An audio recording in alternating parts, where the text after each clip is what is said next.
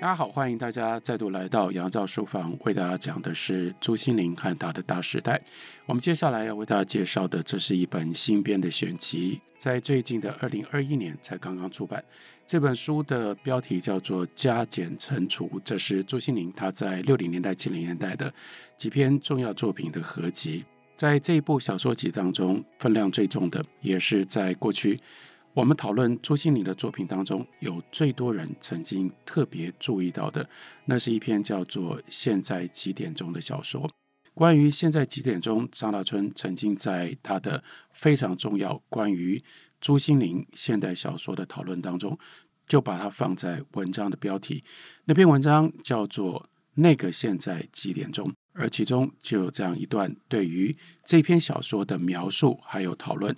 张大春说，在《现代几点钟》这篇小说里，朱西甯几近戏谑地把小说当成一个叙述语言的实验场，他让叙事观点所寄予的我，也就是叙事者我，驰骋其毫无节制的联想或者是想象，使意识之流渗透，泛滥于大量而且繁琐的诸般生活细节之中。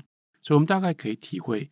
在现在几点钟里面，朱西甯运用了来自于弗洛伊德理论，然后由 James Joyce 他在他的《Ulysses》这一部经典小说作品当中把它扩大，因此建立成为一个重要的潮流。接下来，像 Virginia Woolf 在《To the Lighthouse》等等这些重要的作品里面所运用的意识流的手法，不过他的意识流呢，没有像 James Joyce 的那么样的混乱。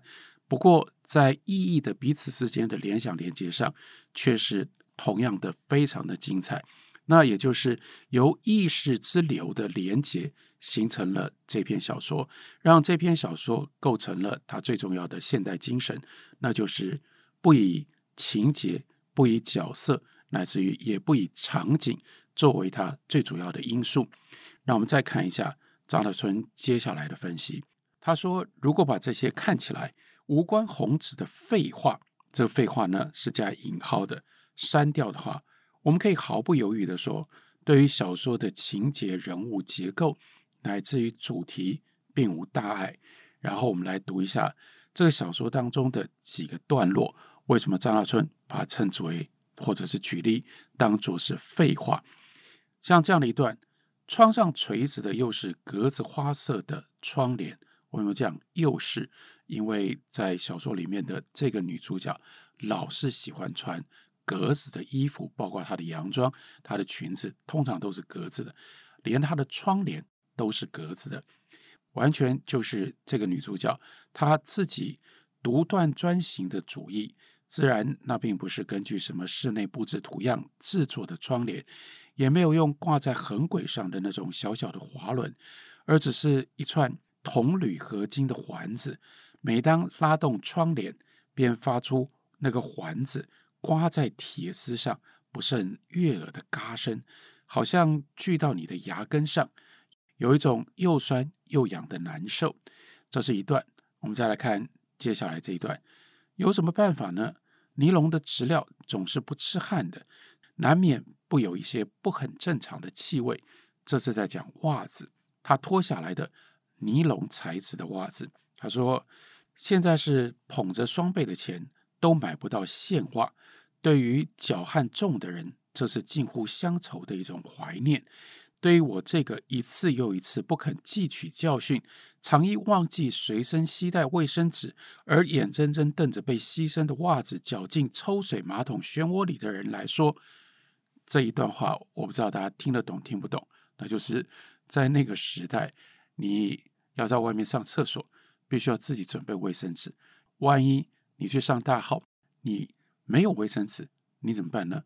这个叙事者我他的习惯是，他就把他的袜子脱下来当卫生纸用。所以为什么他跟他的袜子有这种特别的关系？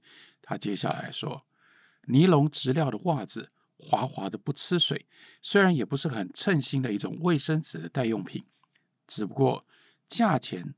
倒还算低廉公道。我是从来不穿十块钱以上的袜子，从来没有例外过。这是另外一段。我们再来看第三段。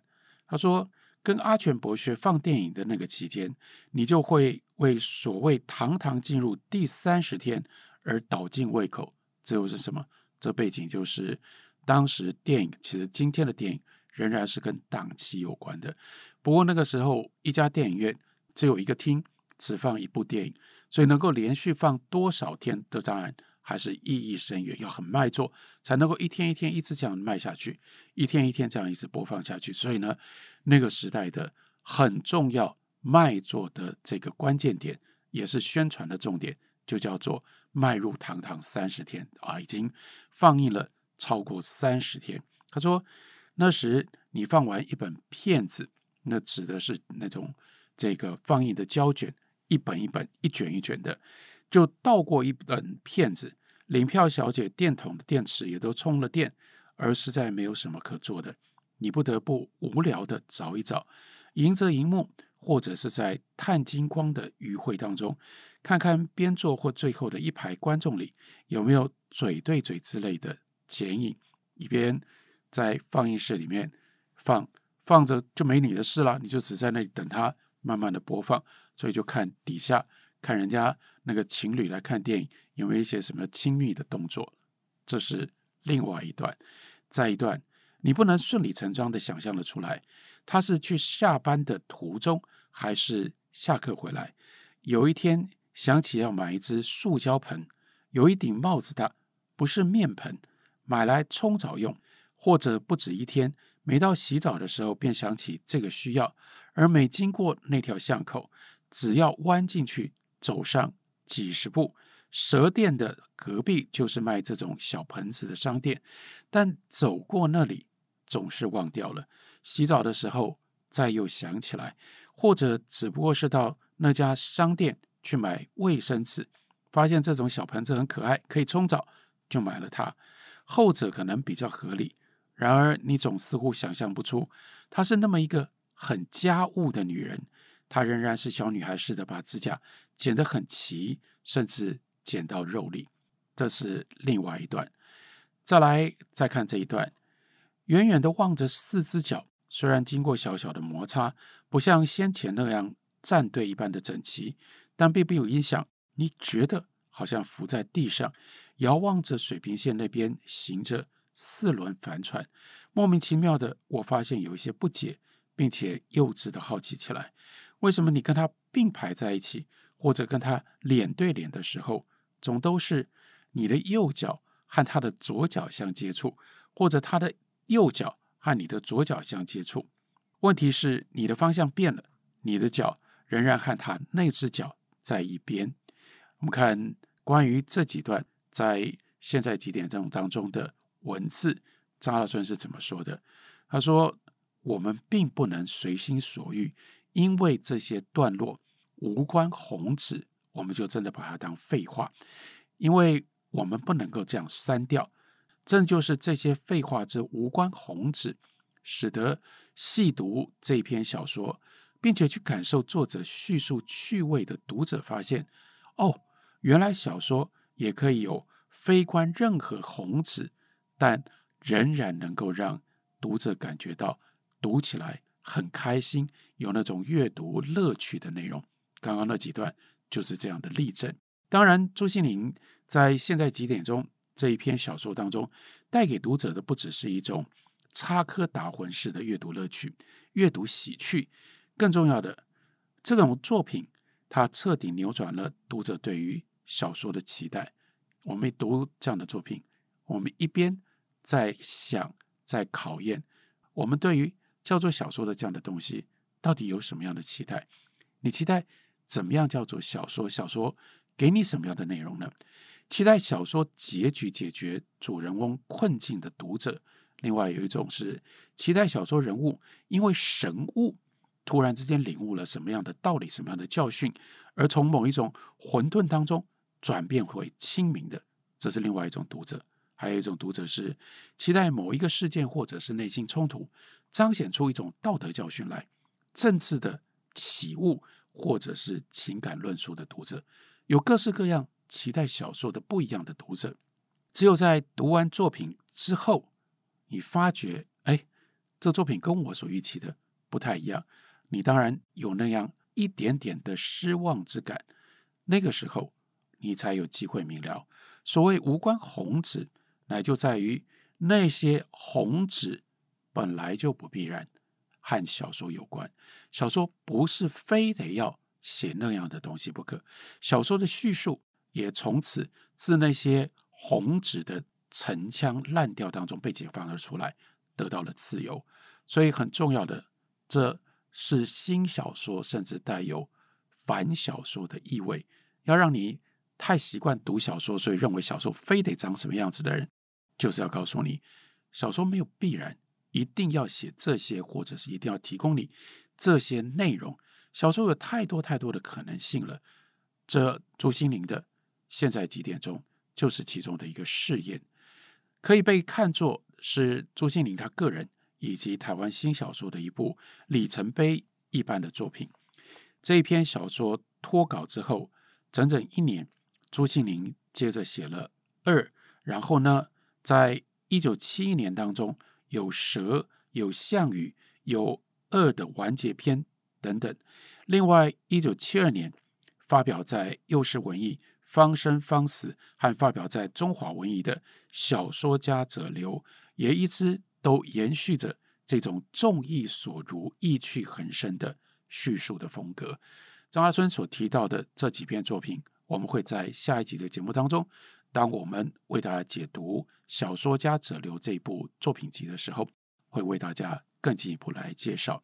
我们再来看什么叫做新小说，那是。在一九四零年代末、五零年代初期，先是出现在法国文坛，到六零年代，蔚为一个国际文学现象。整个发展隐隐然有一种相关于人文跟社会环境的必然性。这个流派的作家从来没有像十九世纪以来的自然主义者，自然主义者相信小说是在做科学实验。因为人没有办法被关起来去做实验，所以我们就用小说的虚构来想象一个人他有什么样的遗传的因素，他又在一个什么样的环境底下长大，那就会有什么样的遭遇，变成一个什么样的人。这是自然小说最根本的一种精神，也是自然小说的最基本的定义，或者是二十世纪初以来，那是社会写实主义。社会写实主义是一种具有高度的左派社会主义精神的一种小说，他要写的是社会底层的人物，底层的人物被他的时代、被他的环境作弄，他没有办法自己决定自己要做一个什么样的人，要过什么样的生活。但是借由凝视他们，借由描写他们的那样一种带有悲惨性质的生活，我们能够体会什么叫做社会的不公平。同时激发了我们要去改造社会，让社会当中被欺压、被压抑、被欺负的这一些小人物，他们可以有更宽广的、更自在生活的空间。这是社会写实主义的信念。那不管是自然主义，或者是社会写实主义，或多或少都包藏着要为文学创作制定一种规范的企图，也就是叫做主义。就表示说，那文学就应该要长这个样子，就应该要这样写，它是有原则，它是有规范的。严格来说，新小说它之所以新，就是因为没有那些封闭结构的文学流派所必备的理论跟法则。不过，新小说在创作上，它就秉持着，如果它有原则的话，那就是尽可能打破原则作为它的原则，那样一种特殊的。开放性的态度，它也并不是完完全全的文学的无政府主义，在主张作家退出小说形式就是内容，这是新小说的口号。这些看起来很激烈的口号的同时，新小说这个流派的创作者的确将传统小说里那些明明属于虚构的小说，当然就是虚构 （fiction, fictitious） 那种虚构的。人物塑造、情节布局、抽象主题等等的元素所支撑起来的，让你误以为这是现实的倒影、现实的反应，或者是拟真的，在用虚构去拟真的这种企图跟这样的一种用意予以摒弃。然而，作家并没有放弃叙述，这是两个层次，这是两件不一样的事情。放弃了小说要拟真，要让你以为虚构所写出来的是真实，是现实，但是放弃了。这样的一种用心，他还是保留了小说当中的叙述。那同样的，作家也没有放弃语言。新小说家们，也就是新小说的作者们，也不乏在作品当中陈设人物，只不过刻意让这个人物是扁平的，是工具性，是工具化的，像个道具一样。新小说也会有情节，只不过这个情节。往往不是为了要推向结局而铺成的，因为过去的小说总觉得小说怎么开头，小说怎么结尾，要从小说的开头一路走一路走，走向结局，然后结局到那里有一个我们认定的对的结局，小说结束了。新小说对于怎么开头怎么结尾，并不把它当做情节一定要这样。才是对的。那新小说的情节有的时候只是凌乱的穿插错落，来干扰读者最重要的一件事情，那就是我们习惯对于小说的结局有所期待。不知道大家读小说的时候会不会有这样的习惯？这样的一本小说或者这样一篇小说，你会先看一下，说我现在离结尾还有多远？到小说的结束还有多长？因为这样，你在阅读的过程当中，你大概就可以猜到剧情可能还要有多少的曲折。如果你看，哎，剩下大概只有十页，可是呢，浩浩汤汤的那样波澜壮阔的各种不同的情节的变化，看起来还没有要结束，你心里面就会有一种不太对的感觉。这个小说要怎么收尾？它会草草结束吗？或者是说，在读推理小说的时候，看起来小说快要结束了，因为就只剩下这么几页的内容，为什么我还不知道凶手是谁？你心里面会有不一样的感受。这就是我们在读小说的时候，我们往往对于结局，不管你怎么样的，也许对于结局，尽管也许它不见得是非常清楚自觉的，你其实都是有。一定的一种期待的，这种对于结局的期待，往往就是我们读小说最根深蒂固、无法改变的习惯。那新小说它就是最重要，要干扰读者对于结局的期待。新小说并没有放弃从左拉开始，也就是法国自然主义的开创以及代表性的作家。那从左拉。就标榜的以小说为实验的论述，刚刚讲到了，把小说当作是科学实验，只不过新小说它实验的对象不再是人物，而是语言。在新小说的实验里面，以类似立体主义画派的这种繁琐的笔触，它所铺陈出来的语言世界里，充满着意义并不确凿的物象跟意识，还有状态，还有。捉摸不定的情感，作者的叙述得以任意调配那些充塞在平凡生活当中支离破碎的经验还有现象，并且并不负责要能够求得在这个实验的过程当中一定有结果，或者是一定有结论。张大春对于这篇小说的描述，可以大有帮助于我们知道如何来读这篇小说。因为这篇小说的的确确在相当程度上，它是环绕着两个人之间的生活的琐事。这个生活的琐事，它有它的具体的现实时间，同时又完全自由的，几乎没有任何固定的结构跟逻辑的情况底下，穿插过去的回忆。我们可以举一段来作为例证，大家必须把刚刚为大家所说的。那样的一种意念，或者是来自于新小说的解释，放在心上，你才更能够体会朱西甯在写一种什么样实验性，然后在这个实验最后得不到，也没有要给你实验结果的一种特殊的小说的叙述。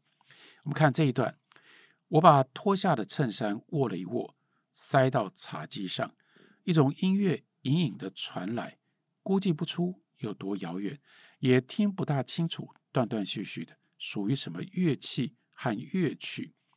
先讲那个声音来了，可是声音听不出来到底是什么乐器。接下来呢，他就把他的意念联想放回到衬衫上。可是这个联想呢，其实是小说刚开头的时候有那么一段，他刚进到女朋友的房间，把鞋子脱了，把袜子脱了，女朋友呢头也不回，突然之间就问他说：“你又把袜子放到茶几上了？”他说：“你如果不曾听出他说的什么，你会以为因为女朋友这个时候回到书桌上，在念书，在 K 书，你还以为他忽然一阵高兴。”高声读了一句课文呢，哎呀，他有一只不太配合我的狗一样敏锐的鼻子，我就赶快说，谁又把袜子放到茶几上了呢？见鬼！但是我把被脚汗浸湿的黏黏的袜子从茶几上赶快拿下来，真的就放到茶几上了，顺手担到了手提包上。因为前面有这一段，所以这个时候换成他把衬衫。放到茶几上，他就说：“衬衫不是袜子啊，再脏也脏不了他的茶几。主要的是我不想动，我的两腿伸到不能再伸的直，我要闭上眼，安安实实的靠一靠，我才懒得千里遥远的去把衬衫挂到床栏上，或者是更遥远的地方呢。关于乱放东西，从袜子到衬衫，再接着。”联想到，这就是我刚刚说到的，它类似意识流，只是比意识流稍微有秩序、有意义一点。然后呢，乱放东西，这个时候就想到女朋友。哎呀，她还不是更糟？我轻视所有假惺惺装着很干净卫生的那种人，她根本就爱乱扔东西。她的内衣可以蒙在台灯罩上烘干，以至于呢。全屋子朦胧着一种属于洞房的粉红调子，因为内衣是粉红色的。我听着耳边那似乎越来越近的一些乐曲，哎，又回来了，用了声音回来干扰他。这是什么乐器？为什么会有这个乐器在这个房间里面在吹奏着，或者是响着什么声音呢？渐渐分辨出来，哎呦，听起来好像唢呐。应该是在巷口外的马路上那个方向。这样的深夜，基于什么理由？为什么有人在吹唢呐呢？再来，又把意识当中这个唢呐的声音又被放到一边去了。回到想到，哎呀，狱警就是他的这个女朋友。讲到他的个性，在女孩子当中比较起来，狱警算是不大修边幅的了。至少他不爱修饰，就指这一点可贵吧。这同时也反映出来他自己的心情，他不喜欢那种浓妆艳抹，然后随时都非常注意自己打扮的女孩。这是他的表妹，他姑姑的女儿，但同时也是他的女朋友，他最亲近的身边最亲近的女人。他说，要不也不会死心眼，像狱警这样，老是穿着格子花布的衣裳。而且呢，永远也穿不腻。但是他有另外一种不值得同情的洁癖，无论如何忙碌，每天每天啊，必须跪着趴着抹地一次。你没有办法了解那是出于一种什么样的心理，自然不会是为着我的乱弹烟灰。所以他为什么老是要擦地？他先说不是哦，不是因为我那个烟灰会弹到地上，所以他每天都必须擦地。但真的不是吗？但是因为想到了烟，所以意识流又移转了。他说：“对了，这半天把烟都给忘了。我抽出了一支，并且抛出一支给他，分分他的心。哎，狱警也抽烟，但是这里又有另外一个很有趣的，其实是小说的贯穿。跟小说的这个写法其实形成一个非常有趣的呼应，那就是这样的一个男友，他来到了女友家里，他本来因为在外面受了很重要的挫折，来找女友要跟他讲，可是呢，女友在那里读书准备考试，很认真，很用心，所以他找他没有办法找到对的时机跟女友讲话，所以他一直想办法要让女友分心，但这就很有趣，女友专注在那里，他自己却是浮想翩跹，正就是因为他希望女友分心，所以反应对照。他自己没有办法专注在任何的事情上，不要说是读书或者是做别的事，连想一件事情多想一会儿都没办法。所以小说就用这种方式反映他的心情，描写他的那种意识状态。他说：“我说过，租的房子犯不着这么爱惜跟考究干嘛天天擦地板呢？他租这样的房子已经很划不来了，又小又坏。”价钱又太高，一天当中除去上班还要去念夜间部，因为他的女友在夜间部大学里面上课。人在这里面，你能待多久？你一天待不到八个小时，哎呀，太不划算了。我说过，这是第二次说，我说过，我说过，最好呢找一个干报馆工作的，两个人一起租才上算，而且呢根本不需要另外加床铺。因为报馆工作的人是晚上工作，你也只有晚上才会回来睡觉，那所以就用这种方式两个人合租，两个人却只需要一个房间，只需要一个房子，这样才叫做划算呢。不过能找到报馆工作，那距离我太远了，意思说我也没办法做得到。哎，这个时候我们不要忘了，那个声音一直在，声音回来了，吓了一跳。原来那可不是什么鬼唢呢！我把手表赶紧抢下来，太有趣。他先讲他的动作，动作，然后才回来联系所有的这件事。他说：“怎么没有发现电壶在热着水呢？不要把我的手表烫完蛋了吧？” 哦，怎么回事？原来那哪是唢呐的声音，那是电壶烧水烧滚了之后。发出来的哔哔的声音，然后呢，他的手表就在电弧旁边，所以先去把手表抢了，他的意识才来得及对自己解释。当然，我们就跟着他的意识，所以我们